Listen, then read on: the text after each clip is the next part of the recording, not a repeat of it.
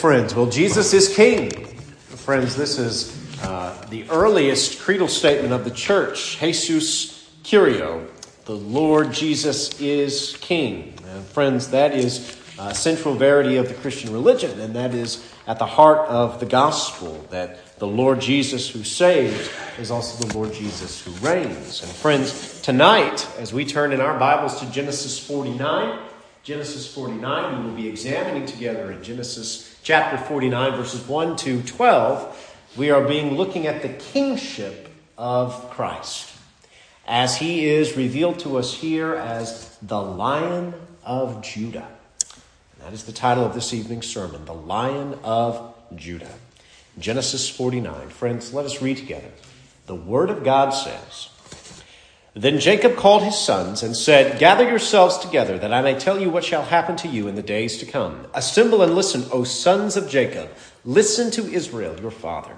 Reuben, you are my firstborn, my might, and the first fruits of my strength, preeminent in dignity and preeminent in power. Unstable as water, you shall not have preeminence, because you went up to your father's bed, then you defiled it. He went up to my couch. Simeon and Levi are brothers. Weapons of violence are their swords. Let my soul come not into their counsel. O my glory, be not joined to their company. For in their anger they killed men, and in their wilfulness they hamstrung oxen. Cursed be their anger, for it is fierce, and their wrath, for it is cruel. I will divide them in Jacob and scatter them in Israel. Judah. Your brothers shall praise you. Your hand shall be on the neck of your enemies. Your father's sons shall bow down before you. Judah is a lion's cub. From the prey, my son, you have gone up. He stooped down. He crouched as a lion, and as a lioness, who dares rouse him? The scepter shall not depart from Judah, nor the ruler's staff from between his feet, until tribute comes to him and to him shall be the obedience of the peoples, binding his foal to the vine and his donkey's colt to the choice vine. He has washed his garments in wine and his vesture in the blood of grapes. His eyes are darker than wine and his teeth whiter than milk. Beloved, this is the word of God. Thanks be to God. Let's pray. Father, thank you for your word and for this precious promise of Christ. Father, we pray, help us to see his beauty. O Spirit, come and lead us to rejoice in the Lord Jesus, our glorious King. For we ask it all, Father, in his name. Amen. Well, friends, this is the end of Jacob's life. This is his farewell blessing to his 12 sons. Friends, Jesus, or I'm sorry, Jacob here is blessing his 12 sons in his last act as the patriarch. Now, remember last week in chapter 48, we looked at how Jacob blessed Joseph in a private blessing where he blessed Joseph and adopted, as it were, Ephraim and Manasseh as sons, so that Joseph's inheritance was the double portion. It was that firstborn inheritance that was given to Joseph. So we see Joseph's stature and honor as the one who has received the firstborn blessing. But now, here in chapter 49, Jacob has gathered the whole of his sons. All 12 of Jacob's sons are gathered at his bedside, friends. And we, we, can, we can understand this, can't we? Many of us have been at the bedsides of loved ones as they have begun to pass away, as they knew their time was near, and we sat with them and talked with them. And friends, we know that in those moments, uh, issues become crystal clear. And for Jacob, that has special significance because he's not only a man dying in faith, a man dying in Christ, and a saint going to be with the Lord, but he is also the patriarch. Meaning, friends, that in this period, the patriarch himself embodies and demonstrates the threefold office of Christ. That is, Jacob is the king, and that he's the ruler of the family. He is the one who is mediating the rule of God and redemption over his people. And we see also Jacob's role as a priest in that he is interceding for his for his family. He is leading them in worship. He is offering sacrifices on their behalf. And we see, most importantly, for our consideration today, that Jacob functions now as a prophet. That is, that the Word of God comes in and through this man of God, through his servant Jacob. And so Jacob gives this oracle of blessing, and he blesses his 12 sons.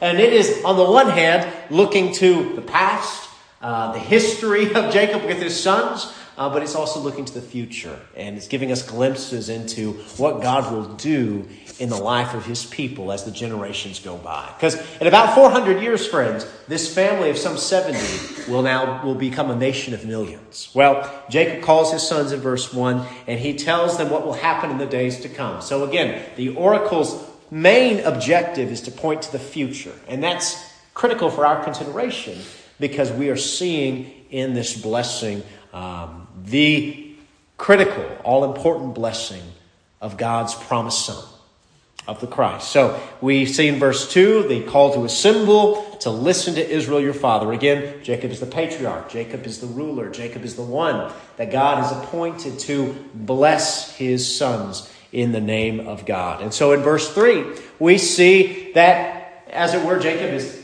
sitting on his bed and he looks at each of his sons in order. And the first he casts his gaze on is Reuben. And what does he say of Reuben in verse 3? Reuben, you are my firstborn. Reuben, you are my first son. You are my first child. And in verse 3, Jacob describes what is the ideal of the firstborn. What Reuben should have encapsulated. And what, in a sense, he was the sign of from God. Reuben, you are my firstborn, my might, and the first fruits of my strength. Preeminent in dignity, preeminent in power. That is, Reuben, you were to embody and to signal God's blessing upon me. Jacob remembers that when he went over that Euphrates, when he went over into the land of Haran. When he went and to find a wife for himself, friends, he went with nothing. But God promised that he would bring him back to the land of promise and he would multiply him. So Reuben, friends, was that first fruits of the promise of God. So when Jacob looked at Reuben, his firstborn, his firstborn son, he said, In you, Reuben, I saw the evidence of God's faithfulness. God would do for me what he promised. And you, Reuben, were to be the one that was the, the preeminent son, full of dignity, full of glory and honor. But then in verse 4, we see that Reuben was rejected. He was rejected by God, he was rejected by Jacob. He, though the firstborn according to the flesh, would not and could not be the firstborn according to God's promise. Again, friends, we have seen this distinction again and again. It is one of the most critical motifs of the book of Genesis this contrast between firstborn of the flesh and the firstborn of promise, namely God's promise. None of the firstborn according to the flesh inherited the promise. None of the firstborn according to the flesh in this line that we've traced all the way back from Eve herself were those whom God had chosen and set apart for himself. But, friends, again, there is a firstborn son coming who will be the firstborn of the one whom God will set apart, the one that God will ordain who will be the preeminent one, who will be preeminent in dignity and power and strength. Again, what Reuben failed to be, Christ accomplishes in his glory, in his obedience to God, in his willingness to pour out his life as an offering for guilt. Friends, in a sense, our adoption is because of Christ's firstborn status. Because he is the firstborn Son of God, we are in Christ counted as joint heirs with him. He has received all the inheritance, and we have our share in Christ, and thus we are inheritors with him. And so, friends, we see the failure of Reuben. In verse 4, he's unstable as water. His character is that of of constant vacillating. He's fickle, he's untrustworthy. And Jacob again rejects him. He won't have preeminence. And one reason, the major critical reason, was because he committed adultery.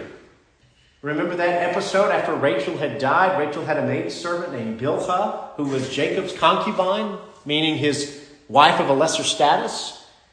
And Reuben, out of his own desire, went and was intimate with Bilhah. And remember, Jacob heard about it. And it seems as though Jacob didn't really make a big fuss about it at the time, but Jacob remembered it, and there was always a rift between him and his eldest son. And now on his deathbed, Jacob calls his son out and condemns him. You went up to your father's dead bed, then you defiled it. He went up to my couch. Friends, it is not the firstborn of the flesh who is to be the heir, but it is the firstborn of promise. And friends, we see the judgment of God upon Reuben for his sin.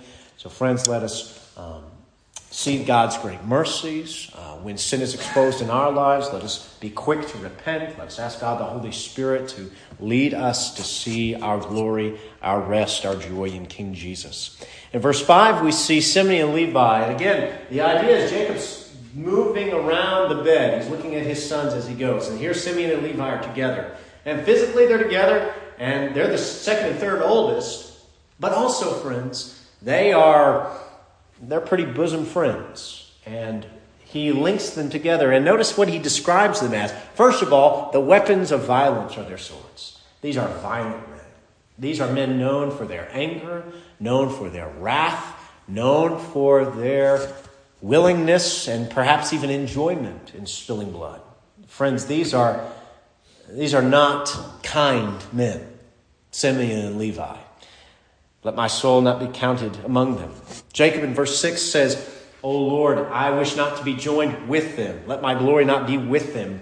Again, friends, these men are, at the present time, among the assembly of the saints. They're among the people of God, but by all outward appearances and by the attestation of Jacob, though they are among the assembly of God's people, they are unbelievers. So, friends, we have this one, Simeon and Levi who are violent men, cruel men, unbelievers. And Jacob says, I wish not to be counted with them, because my inheritance is not with them and their wickedness, for they are violent, wicked, sinful men.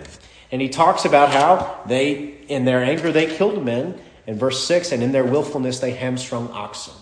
Friends, again, that's looking back to the incident at Shechem, where after Dinah, their sister, was defiled, they concocted a scheme, the sons of Jacob, to convince Hamor and Shechem to have all the men of the city circumcised. And while they were impaired and weak and sore from their circumcision, Levi and Simeon led the brothers in, and they killed all the men of that city. And they plundered their wives and children, and they took all their livestock. And so here Jacob rebukes his sons. And it seems like they even had fun delighting in, in hamstringing oxen just cruelty to animals, uh, taking these healthy beasts and making them unfit to work or to do anything. Cursed to be their anger, for it is fierce, and their wrath, for it is cruel. Friends, the scriptures tell us again, uh, repeatedly, that the wrath of man does not produce the righteousness of God. Now, friends, in the flesh, there is a certain excitement when we get angry, right? There's a certain intensity, and, and there's there is the temptation to think that by our venting of our wrath and our fury, you know, it will be something good and productive. But the scriptures tell us that that, that anger of man does not produce the righteousness of God. Let every man be quick to listen, slow to speak, and slow to anger, for the wrath of man does not produce the righteousness of God. The Proverbs tell us again and again that an angry man is like a city without walls. He has no self control. So, friends, let us pray and ask the Holy Spirit to grant us calm and, and a reasonable understanding, to help us restrain those raging emotions when anger begins to swell. Let us ask the Father to help us to channel that frustration, to channel those emotions uh, to Him and to ask that He would help us to love, to honor Him. Now, friends, there is a such thing as righteous indignation. You remember our Lord Jesus had righteous indignation when he drove out the tax collectors and the money changers in the temple, right? Zeal for your house consume me, O Lord. And remember, Jesus says, My Father's house is to be a house of prayer for all nations, but you have made it a den of thieves and robbers. Friends, there's a time for righteous indignation. But, friends, it is always for the glory of God, according to the Word of God, in love for Christ and for His people. And, friends, we must be very careful uh, of that anger, lest it be of another kind. Well, that is the curse that is placed on Simeon and Levi, that for their anger and wrath, Jacob says they will be divided. I will divide them in Jacob, I will scatter them in Israel. Well, Levi was scattered. Levi had cities all throughout the territories of Israel. Uh, and Simeon itself was in within Judah, and eventually it seems got swallowed up by Judah, so their inheritance was co-mixed with Judah, especially in the divided kingdom period. So we see these two cruel men, unbelievers by all evidences, cursed by their father for their fierce anger. And so these serve as a testimony of what not to do. This is a, this is a contrast to Judah. Verse 6, Judah 8, verse 8 Judah, your brother shall praise you. Your hand shall be on the neck of your enemies. Your father's son shall bow down to you. In verse 8, we see the honor of Judah. Remember that Judah has been trusted by his father. It was Judah who convinced Jacob to let Benjamin go with him down to Egypt. It was Judah that spoke on behalf of the brothers and pleaded with the vizier of Egypt, who they later found out was Joseph, that he would be a slave rather than Benjamin. It was Judah that Jacob trusted to go before the family to Egypt and prepare the way. Friends, this Judah is a testimony of God's grace. He was a wicked man. He was a proud man. He was a, a man filled with all manner of lust and emotions, and yet God had mercy on him and humbled him and brought him to himself. God saved Judah. And we see the power of that changed life, what God has done in Judah's life, as now this prodigal son is now proclaimed to be a prince. And he's going to have dignity and honor among, over his brothers. He will be victorious over his enemies, and the tribes of Israel will bow down to him. In verse 9, we see the motif of the lion, the lion of Judah. Friends, uh, notice in verse 9 that Judah is described as a lion's cub, and then later as a lion and a lioness. And he is the one who has the prey and the one who is not disturbed by any. Friends, the symbol of the lion is that of courage, that of strength, that of boldness. And it speaks to the warrior king. The warrior king. Friends, this is another aspect of the portrait of the Messiah. Remember, all through our study of the book of Genesis, we've been painting this portrait of the promised Son, this promised Christ. And I've told you that God's promises and prophecies, they're being layered one on another. And this is one of the first instances we see of the kingship. I know my drawing is terrible, but here's a crown the kingship of Judah. And what we realize here is that this coming son of Judah is going to be a warrior king. He will be one who will defeat the enemies of God's people. He will be the one to destroy the powers of darkness. Friends, we know this is true. We see in David's time, because remember, Judah is looking first to David. David was victorious over the enemies of Israel against Philistia, against, against the Ammonites, Moabites, and even those Syrians but, friends, even greater victory was won by Jesus. He conquered through his death and resurrection. Friends, when Jesus suffered and died upon the cross, uh, it was the defeat of the kingdom of darkness. That was the fait accompli. That was the coup de grace. When Christ died and rose again, friends, the battle, the war was won. Victory was assured because, friends, what Jesus did upon that cross was that he paid for the sins of his people. He suffered the wrath that we deserve. He won righteousness for us. He gained for us the tree of life, all that we need to be reconciled to God, Christ won and achieved and received for us.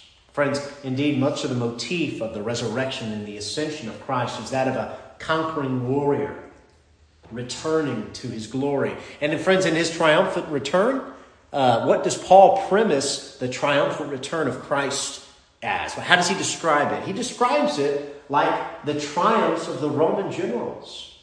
You think of 1 Thessalonians, uh, friends, where Paul is talking about the, the sound of the trumpet and the voice of the archangels and Christ coming to bring his church to reign with him. Friends, that's the idea of the triumph of those victorious generals. So, over and over in the scriptures, there's this theme of the warrior king.